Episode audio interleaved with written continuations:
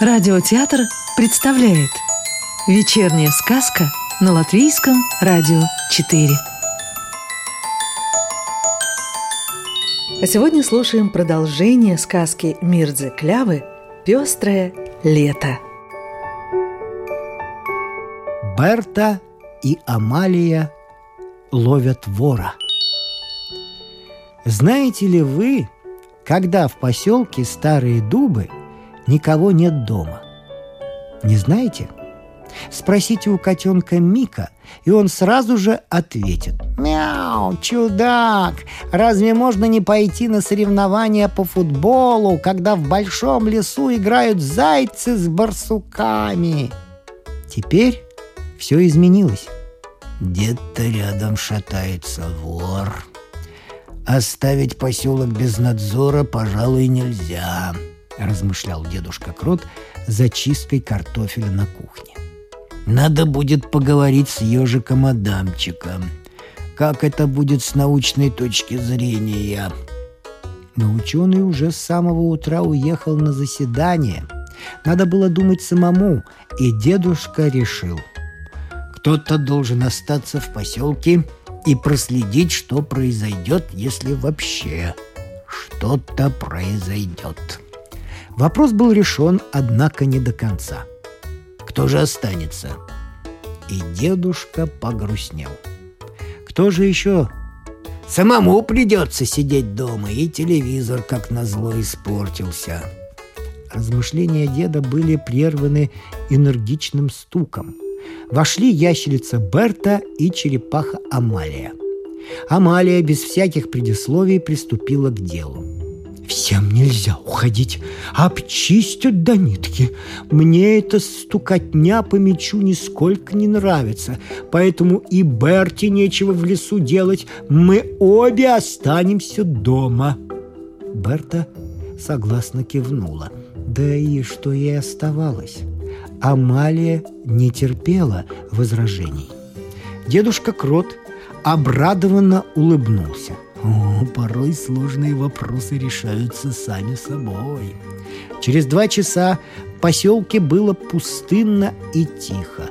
Лишь в саду ящерицы Берты на сеннике среди лужайки разлеглась черепаха Амалия, а рядом с ней сидела хозяйка и вязала из желтых ниток платье.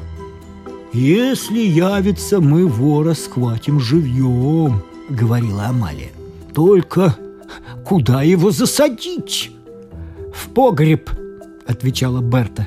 Втайне надеясь, что никакого вора не будет. Но туда нельзя.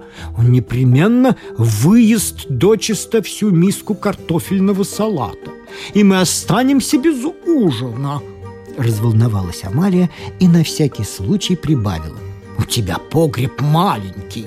Если вор окажется толстым, нам его туда не запихнуть, нет. Тогда в дровяник. Берта опасливо оглянулась. Ей показалось, что кто-то стоит за спиной. Против дровяника Амалия не возражала. Берта вязала, Амалия время от времени прогуливалась по главной улице и осматривала поселок. Прошло уже порядочно времени. Амалия это чувствовала безошибочно. Ей захотелось есть. «Берта, принеси мне полдник сюда, в сад!» Берта встала и пошла на кухню.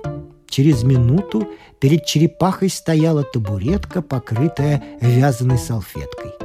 На ней чашка, разумеется, из нового сервиза, того, что с красными горохами, дымящихся чайник и коробка вафель. «Не люблю чай с сахаром. Хочу меду», — повелительно заявила Амалия. Барта принесла банку меда и тарелочку.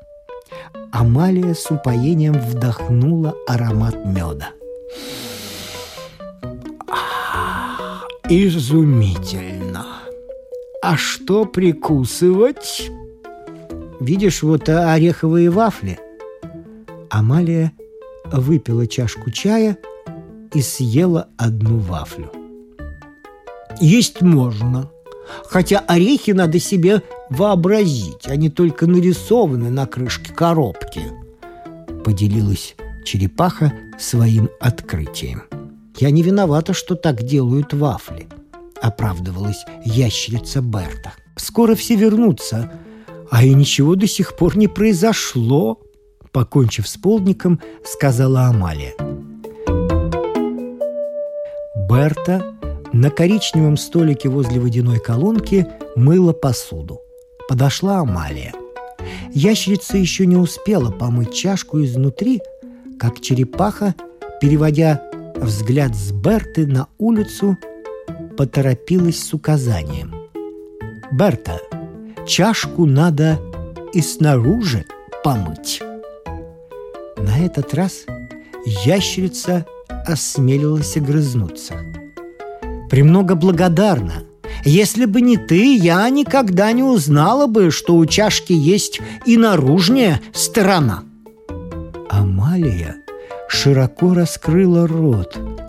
Бог весть, что она хотела сказать, да так и замерла с открытым ртом, а потом, наконец, прошептала. «Берта, гляди! Вор!»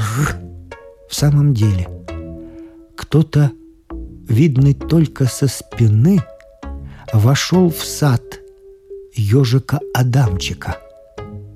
Такого полосатого костюма до сих пор в поселке никто не видел.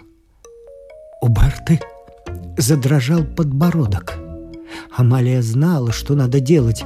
Она нырнула в дровянник и вынесла метлу и грабли.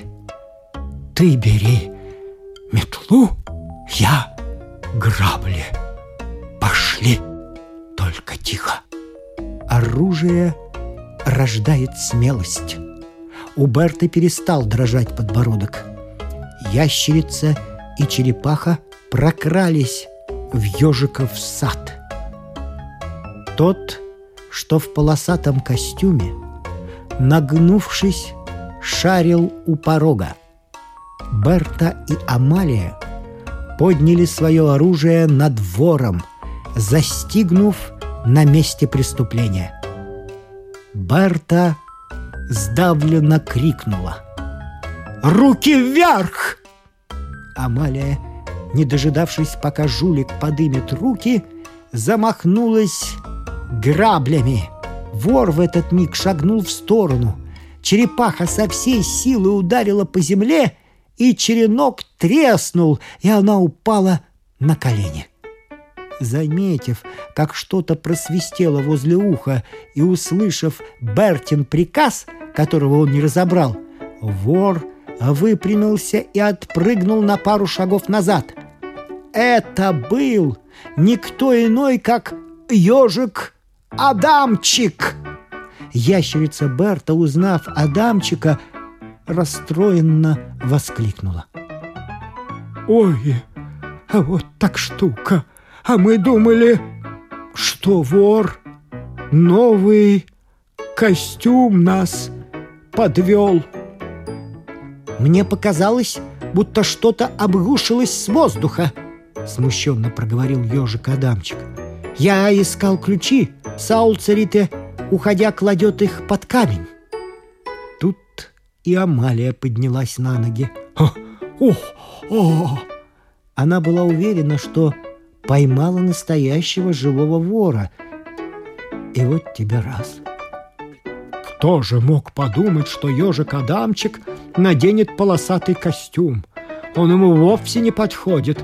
Мне не нравятся ученые, которые ходят в полосатых костюмах. Каждый должен носить такую одежду, чтобы можно было узнать издалека. Сердито выговорила Амалия. «Идем!» — сказала Берта, взглянув на часы. «Не волнуйся, может, настоящий вор еще придет». К огорчению Амалии настоящий вор так и не явился. Сказку читал актер Рижского русского театра имени Чехова Вадим Гроссман. А продолжение нашей сказки слушайте завтра.